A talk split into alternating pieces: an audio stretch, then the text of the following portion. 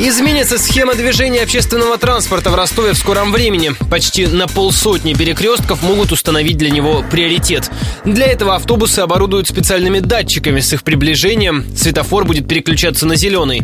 Такие перекрестки, возможно, появятся уже в следующем году, сообщил радио Ростова Владимир Зырянов, заведующий кафедрой организации перевозок и дорожного движения ДГТУ. Примерно у нас 67 километров можно сделать приоритета. 44 у нас годится пересечение, где можно приоритет делать на пересечении. Включая приоритет уже с помощью вот этих современных информационных систем, когда детекторы переключают сигнал светофора для автобуса. В следующем году парочка перекрестков таких будет работать в таком режиме. ДГТУ сейчас разрабатывает проект по улучшению движения общественного транспорта в Ростове. До конца месяца, как ожидается, его покажут сити-менеджеру Сергею Горбаню.